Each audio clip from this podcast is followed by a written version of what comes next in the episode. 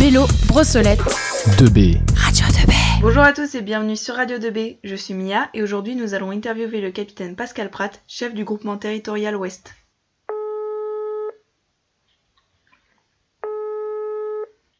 Bonjour. Bonjour capitaine Pascal Pratt, comment allez-vous? Bien, merci, je vous remercie. Dans cette période particulière, j'espère que vous allez bien aussi. Ça va, merci.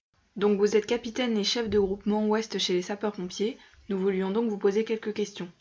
Donc tout d'abord, est-ce que la crise sanitaire du Covid-19 a modifié les motifs de demande de secours et le nombre d'interventions? Alors, il est vrai que la, la crise pandémique que nous vivons depuis maintenant euh, plusieurs mois hein, euh, a modifié euh, quelque peu déjà les comportements des, personnes. Donc, obligatoirement, ça a un impact, euh, sur nos opérations, tout simplement lié au confinement des personnes, euh, puisque, bien entendu, l'activité est liée à l'activité du travail. Quand les gens vont au travail, donc ils prennent la route, donc des accidents de la route potentiels, et également des accidents du travail ou des malaises au travail ou sur la voie publique. Donc depuis le, le confinement, notamment l'annonce du président de la République, on a vécu une baisse du nombre d'interventions assez significative euh, et de France euh, au niveau sapeurs-pompiers l'ont connu également globalement. Donc euh, voilà, une baisse des accidents de circulation, baisse des accidents du travail, tout simplement tout cela lié au fait que les gens étaient confinés, à- confinés à domicile.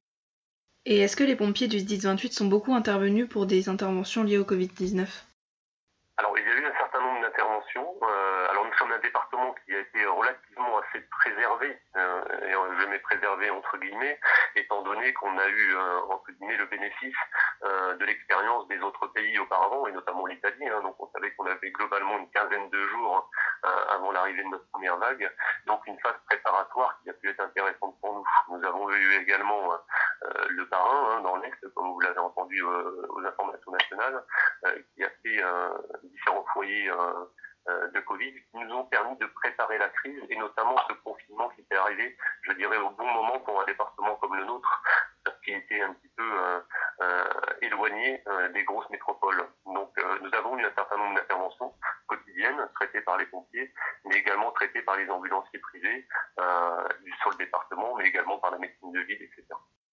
Et du coup, comment se passe une intervention Covid-19 Quel protocole a été mis en place pour la protection des autres, mais aussi celle des pompiers Alors, il faut savoir que nous, on est sur un niveau d'habillage de protection. Donc, en fait, euh, à juste titre, hein, votre question est très intéressante, c'est qu'on a mis trois niveaux d'habillage pour nos sapeurs-pompiers, tout en sachant que nous, le maître mot, c'est de conserver et de poursuivre euh, le secours. C'est le secours qui prime à la personne. Au-delà du risque infectieux, c'est à nous de nous adapter au risque, mais nos gestes de premier secours et les soins qu'on doit apporter au quotidien ont été les mêmes et doivent être les mêmes pendant la crise sanitaire.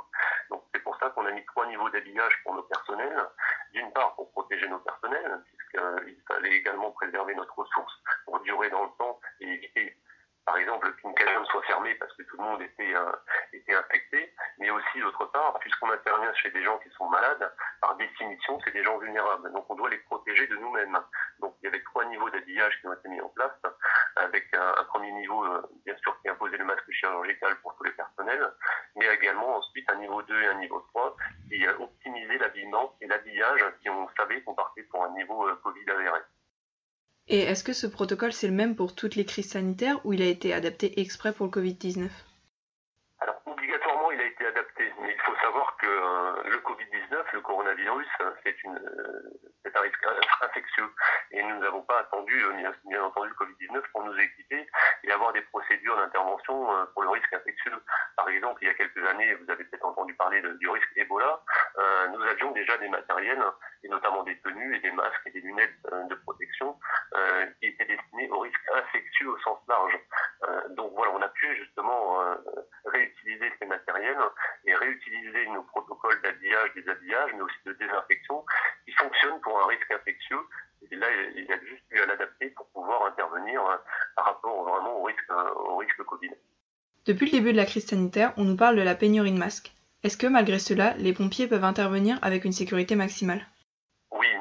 Été, nous, concernés euh, sur euh, le département de Loire à une pénurie de masques. Euh, par rapport à ce que je viens de vous dire, notamment, nous avions déjà un certain niveau d'équipement lié au risque infectieux. C'est pour cela qu'on a pu mettre en place trois niveaux d'habillage pour la, protection de nos personnels, mais également de- des, personnes à qui on porte secours. Donc pas de, pas de soucis et pas de pénurie de masques pour ce qui nous concerne. Est-ce que les effectifs ont pu être maintenus malgré le danger que représentait le Covid-19 et les inquiétudes des sapeurs-pompiers Oui, alors deux points. Euh, deux points. Les effectifs Alors vous savez qu'on fonctionne avec des sapeurs-pompiers professionnels et des sapeurs-pompiers volontaires d'une part. Euh, paradoxalement, vu que les gens étaient confinés et qu'il n'y avait pas d'activité euh, professionnelle, nos sapeurs-pompiers volontaires étaient disponibles à domicile puisqu'ils ne travaillaient pas. Donc ça, c'est le, premier constat qu'on a pu faire, c'est qu'on avait euh, une disponibilité opérationnelle au quotidien de nos pompiers volontaires puisqu'ils ne travaillaient pas, ils étaient à domicile. Donc ils pouvaient assurer les missions en cas de besoin. Et la deuxième chose pour également nos pompiers professionnels et, volontaires, c'est qu'on a volontairement parfois lissé les effectifs, encore une fois, pour éviter, vu qu'on a eu une baisse d'activité, euh, éviter de, mettre en avant nos personnels et aller au risque, au devant euh, d'une contagion au sein de nos casernes. Donc on a volontairement parfois diminué les équipes de garde pour durer dans le temps au cas où nous aurions une infection, nous, au sein de nos rangs. Y a-t-il eu des formations spécifiques pour les interventions Covid-19 Qu'est-ce qui a été mis en place? Alors ça rebondit un petit peu avec la question que vous m'aviez posée euh, tout à l'heure sur, les protocoles. Oui, il y a une formation spécifique, euh, notamment d'habillage, des habillages, les procédures d'habillage en tenue euh, de protection au risque infectieux, mais également le déshabillage qui est lui le plus important puisque c'est à ce moment-là euh, que l'on ne veut pas se transmettre la contamination, si on veut parler de contamination, au moment euh, où il faut se déshabiller et désinfecter tous les matériels.